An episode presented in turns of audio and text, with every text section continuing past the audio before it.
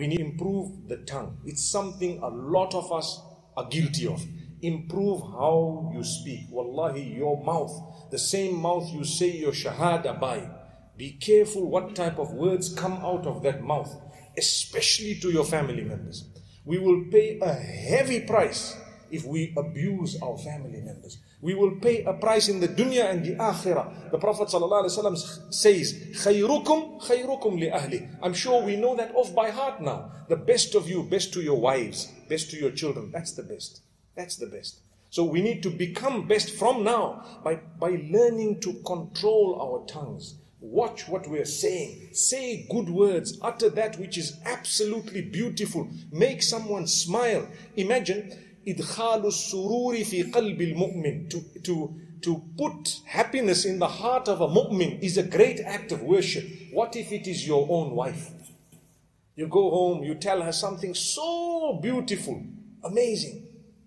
What if it is your own family members? You make them feel good, your children, your, your parents, those who are related to you, you make them feel so good. If you're not going to do that, who do you expect to do that? Who? So this is why it's important for us to know if I make someone else happy, it's an act of worship. What if that is a person related to me? May Allah subhanahu wa ta'ala help us. The same applies. We should stop lying. We should stop deceiving with our mouth. We should stop saying swear words. We should utter the dhikr of Allah. The, the tongue is actually a tool. If we do not occupy it with the remembrance of Allah, it will occupy us with the disobedience of Allah. If you don't wet your tongue and moisten it with the dhikr and the remembrance of Allah and good words, then it will occupy you with bad words, dirty words, and so on. So be conscious of your tongue. Conscious.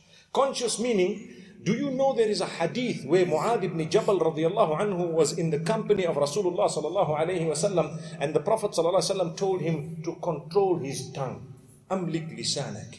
And he says, O Muhammad sallallahu alaihi wasallam, O Messenger sallallahu alaihi wasallam, will we be penalized because of our tongues?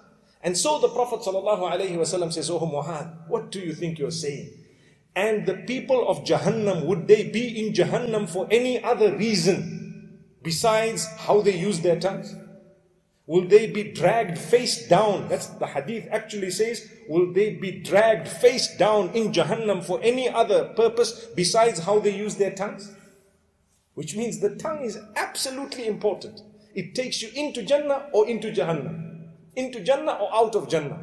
The tongue, be careful. Use it to remember Allah. Praise Allah. When you praise Allah, you get closer to Allah.